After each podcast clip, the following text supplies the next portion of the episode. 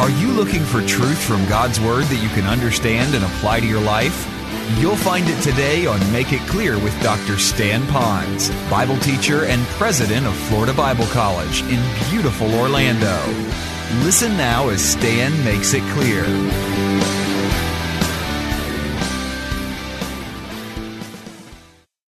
I respect it. I don't serve it.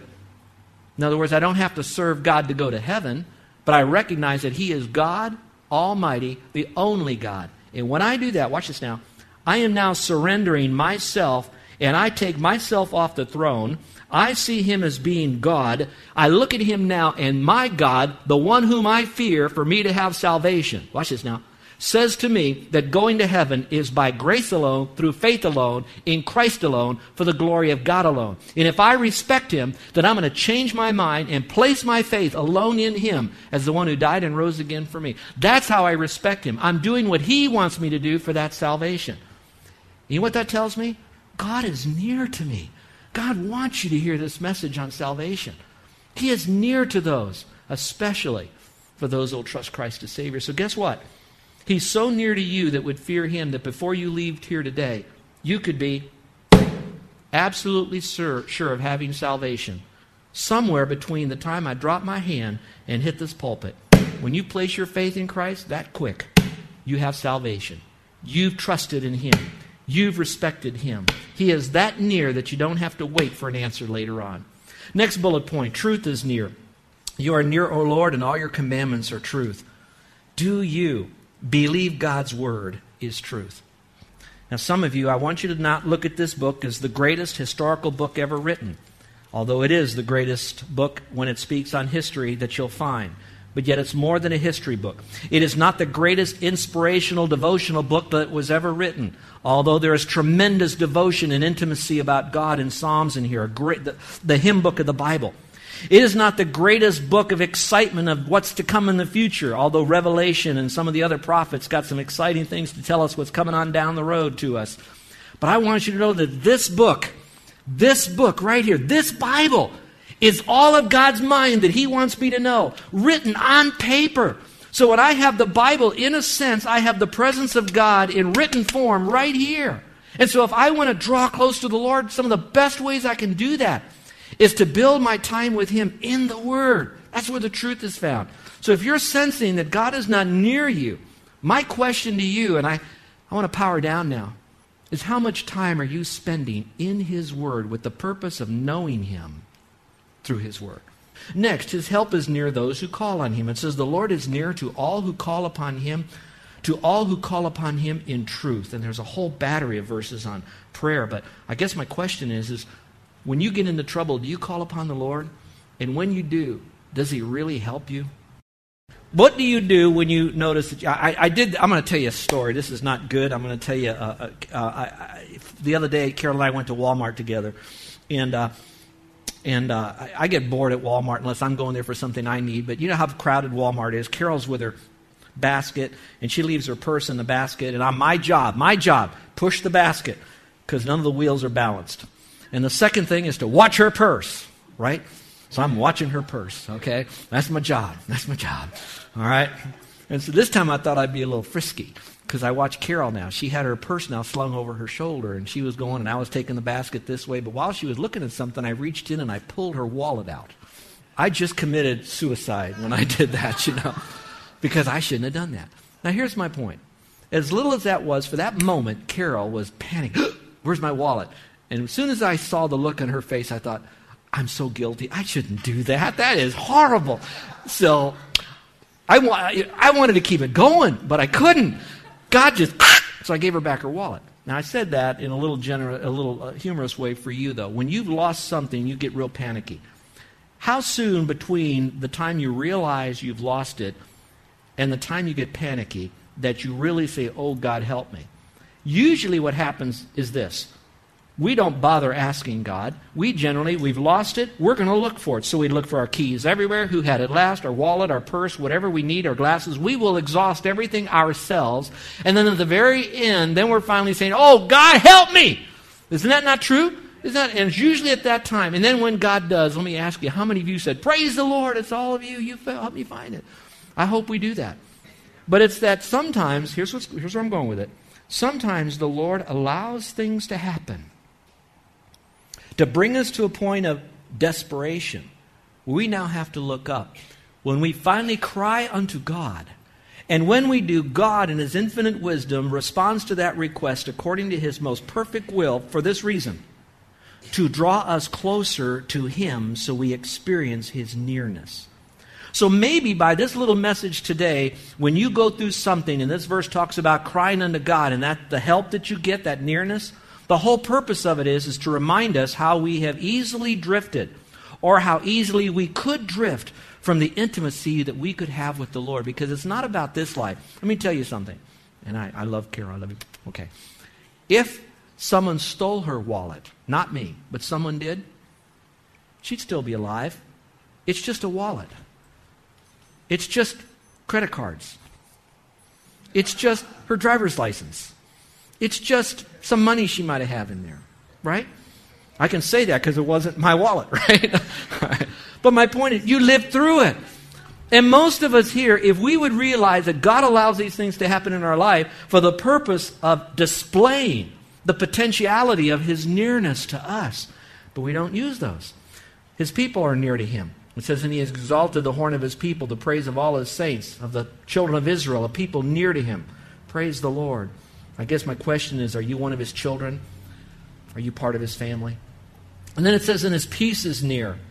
But now in Christ Jesus, you who were once afar off. Now I want you to follow as I read this. Just silently follow along because I got to unpack this. This is huge.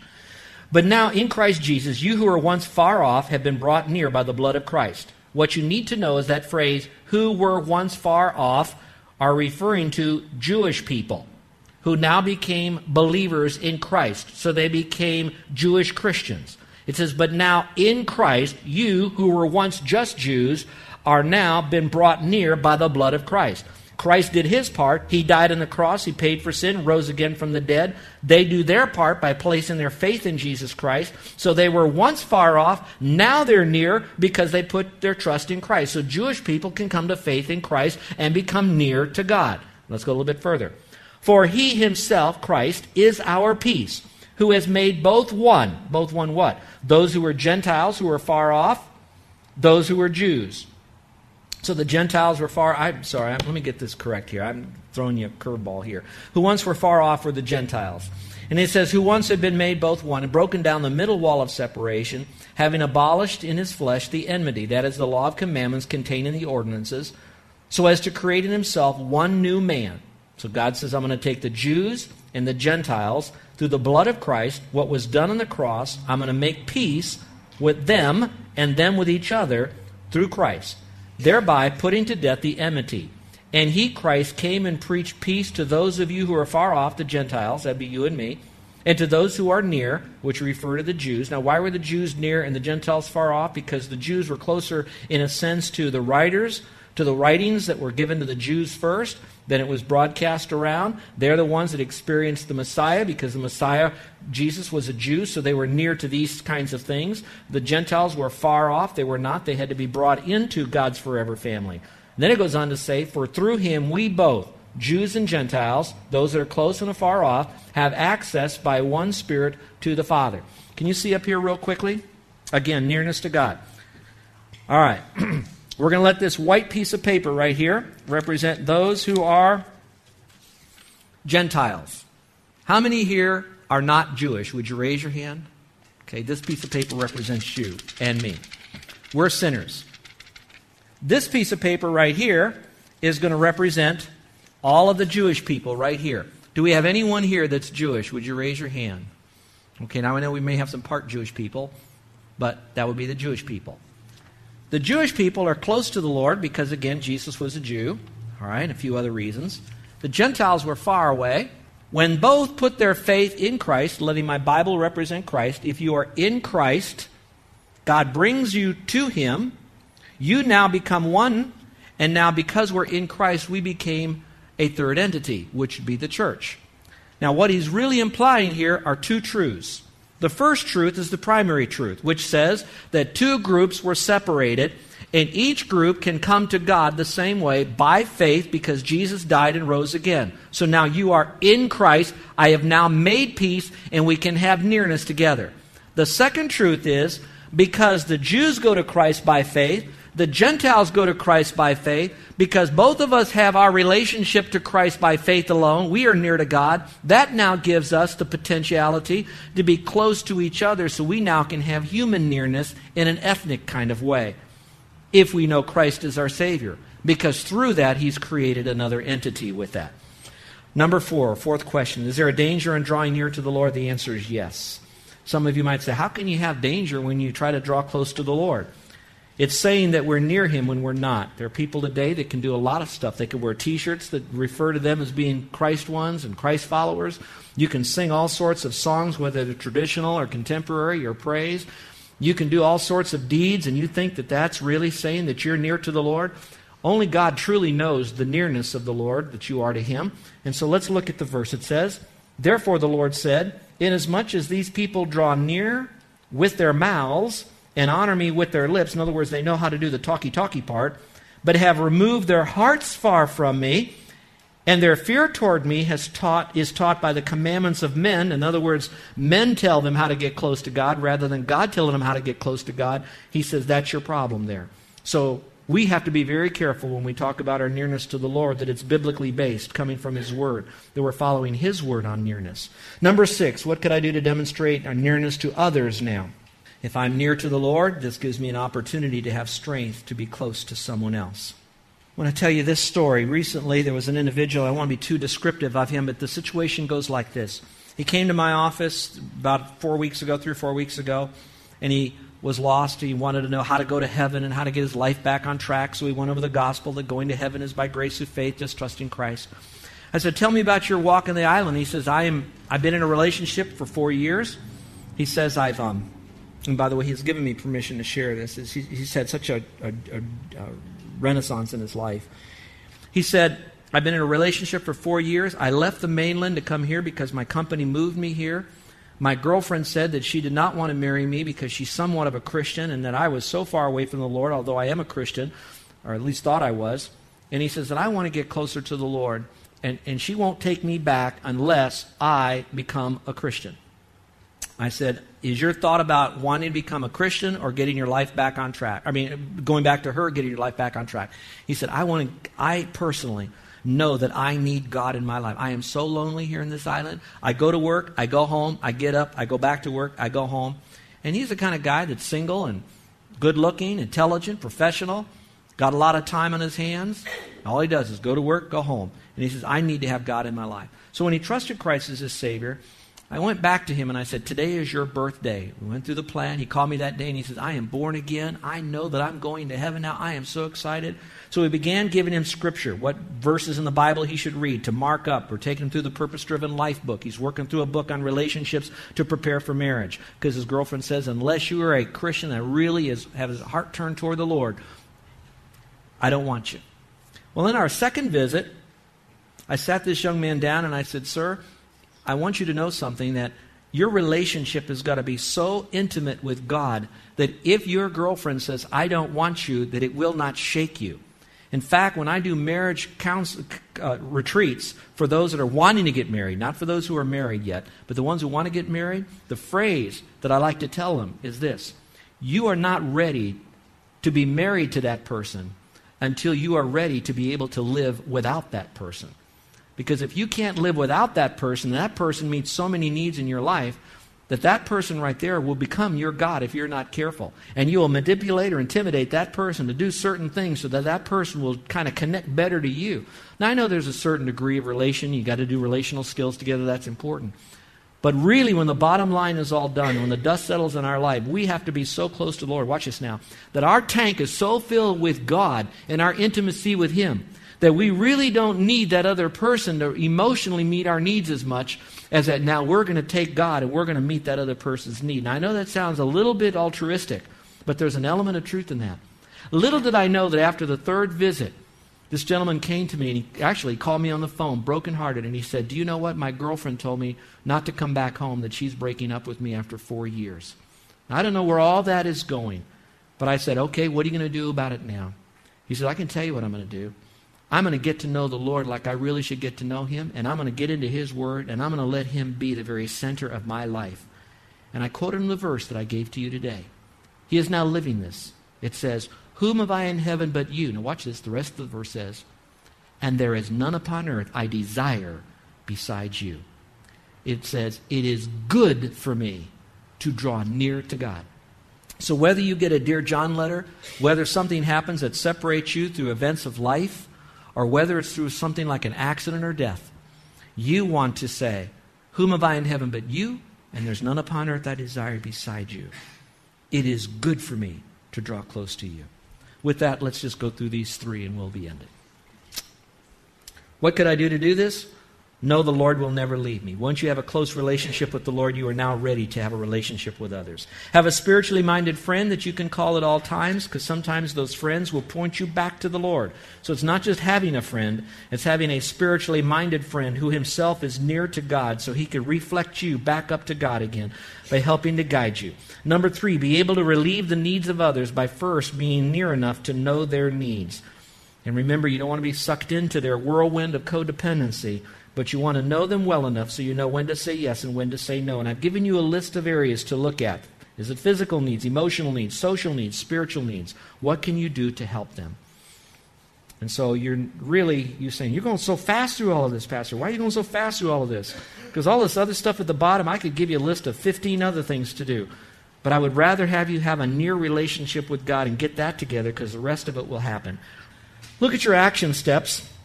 What do you need to do now? You need to trust Christ as your Savior. Then you need to draw nigh to the Lord or near to the Lord by choosing to desire Him. And that's the verse we gave you. Whom have I in heaven but you? There's none upon earth that desire beside you. My flesh and my heart, they're going to fail. Sure, we will. But God is the strength of my heart and the portion forever. For indeed, those who are far from you will perish. But you have destroyed those, all those who desert you, for harlotry. In other words, for other tinsel of the world, who decided to draw near to others who promise you intimacy, but they do not. They steal the real intimacy away from you that you could have with the Lord to fill you. And that's why it uses harlotry there, because generally it's a sensual thing that's done physically. It's a lie. It's not, harlotry is no relationship at all. It's nothing more than an act. But it's wrapped up in the emotional intensity of it that still scrambles up you from any normal sense of intimacy. But it goes on to say, But it is good for me to draw near to God. I have put my trust in the Lord that I may declare all your works. Well, today, folks, I want you to know that I put my trust in the Lord and I wanted to declare his works to you. And his greatest work to you is, he's saying to you, as he says, no matter what you did, religious or worldly, to try to bring you closer to me, as grateful as I am perhaps for your good deeds and for your religiosity, I want you to know that none of those things will bring you closer to me. He's saying, all that is telling me is how lonely you are and how desperate you are to be near to me. Then he comes back and he says to you, I will break down all the barrier between you and me, which is sin. You've tried to break it down by your good works or religiosity. He says, none of that works because going to heaven is not by works. He says, I will break down the wall if you will humble yourself now and you will come to me. So then he reminds you that 2,000 years ago, he did the work when he died on the cross, paid for all of your sins. Every barrier, every brick in that wall was paid for, past, present, and future. He rose again from the dead. And he says, You have to be perfect to be near to me, and you won't be, and your works won't do it. But if you'll trust me, I then will give you that wonderful gift of intimacy with me, the real nearness to me. You then will spend eternity near me in a real place called heaven by faith alone. This isn't just religion talk, it's not denominational talk, it's not this church's position only. It's strictly what the Bible says. Would you trust Christ as your Savior? With every head bowed and every eye closed. Right now, the Lord is wanting you to experience nearness to Him. And salvation is provided for those who will fear Him and experience His nearness. Now, right now, your relationship with the Lord, although it's a public situation because you're in a room full of people, right now for you, though, I would like you to pretend there's nobody here because true relationship with the Lord begins privately between you and the Lord from the inside. And so, if you could just for a moment pretend that you are right here with God and God alone, and that God wanted you to hear this message, it is not by accident. That God wanted you to know how near He wants to be with you. He started the process ever since your first ancestor broke that nearness, which was Adam. And He's worked all through the ages for this very moment so you could become ultimately and eternally near Him in heaven. Adam missed that opportunity when he willfully chose to do his own thing. You now have the choice willfully to choose to do the right thing, and that is to trust Christ as your Savior. We talked about being close and intimate with Him for all eternity, but maybe your mind didn't take the opposite, and I need to do that now. Do you know what the opposite of not being near to Him means? The Bible says that you will spend eternity separated from Him, suffering the vengeance of eternal fire, separated from Jesus Christ.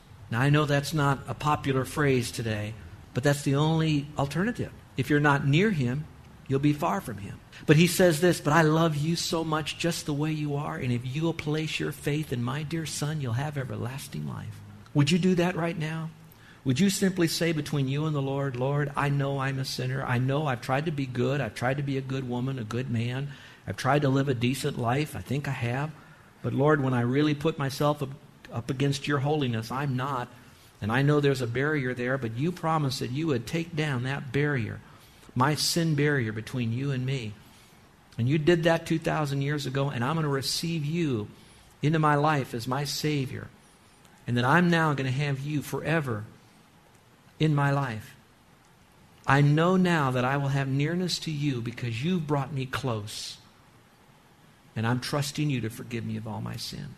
All my sin, once and for all. Jesus says, He that believes on me has right now everlasting life. You're absent from the body, you'll be near present with the Lord for all eternity, Scripture says. There's no other way to get to heaven, Jesus says, to the Father, but through me. He is the one who will make you near to God the Father. He's done the work. Would you trust him? Christians, I guess I ask you that question and just a little bit differently. Do you believe the nearness of God as your highest good? It is good to be near the Lord. Are you getting to know him through his word? Are you sensing his nearness now? If you're not, could it be that there is some sin in your life, some iniquity that you're regarding in your life as a Christian? and that's a wall? Could it be lying? Could it be bitterness? Could it be greed? Could it be moral impurity, pornography, doing something harmful to your body with some chemical abuse? Do you have a broken relationship with someone and your pride is keeping you from asking forgiveness? Or at least trying to reconcile if possible? You can't maybe be reconciled with everyone, but at least you're willing to humble yourself and try. My friend, nothing is worth whatever you have to keep you from having nearness with God. For millenniums, He's worked and does, did His part so you'd be near Him. Let's not do Adam's part by sinning and then wanting with our lips to be close to Him, but our heart is still far from Him because we regarded iniquity in it. Maybe for some, it's not those sins. It could be just the sins of omission. Maybe you've got iniquity because you know you should put the Bible in your Bible reading and meditation first, but you don't. You know you're living in this world, but you haven't really shared Jesus Christ with someone who doesn't know him. You've not been faithful at gathering together with other Christians, studying in a Bible study. You haven't really been worshiping him, haven't been praying. Why don't you tell him right now, Lord, who do I really have in heaven but you? You're all I want. And really, I'm grateful for friends and family and my mate, my kids. But truly, Lord, when it's all said and done, there's truly none on this earth I desire besides you. For when I have you now, I now have the ability to properly love them, uh, those wonderful people you put into my life. And so, Lord, for me, as I walk forward, it is good that I draw near to you. Our gracious Heavenly Father, I thank you for your word. I thank you for it. I thank you that, Father, that you have chosen to be near us today in this message. And I pray that all of us would now take what we heard run it through the entire grid of Scripture. Allow you now to speak to us through the Spirit of God to become nearer to you. You desire that, not, Father, because you're lonely, but because without you, we will be lonely. In Jesus' name, amen.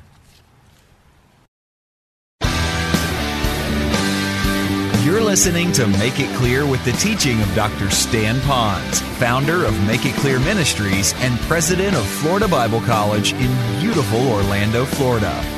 Make It Clear is dedicated to taking the Word of God with clarity into every person's world.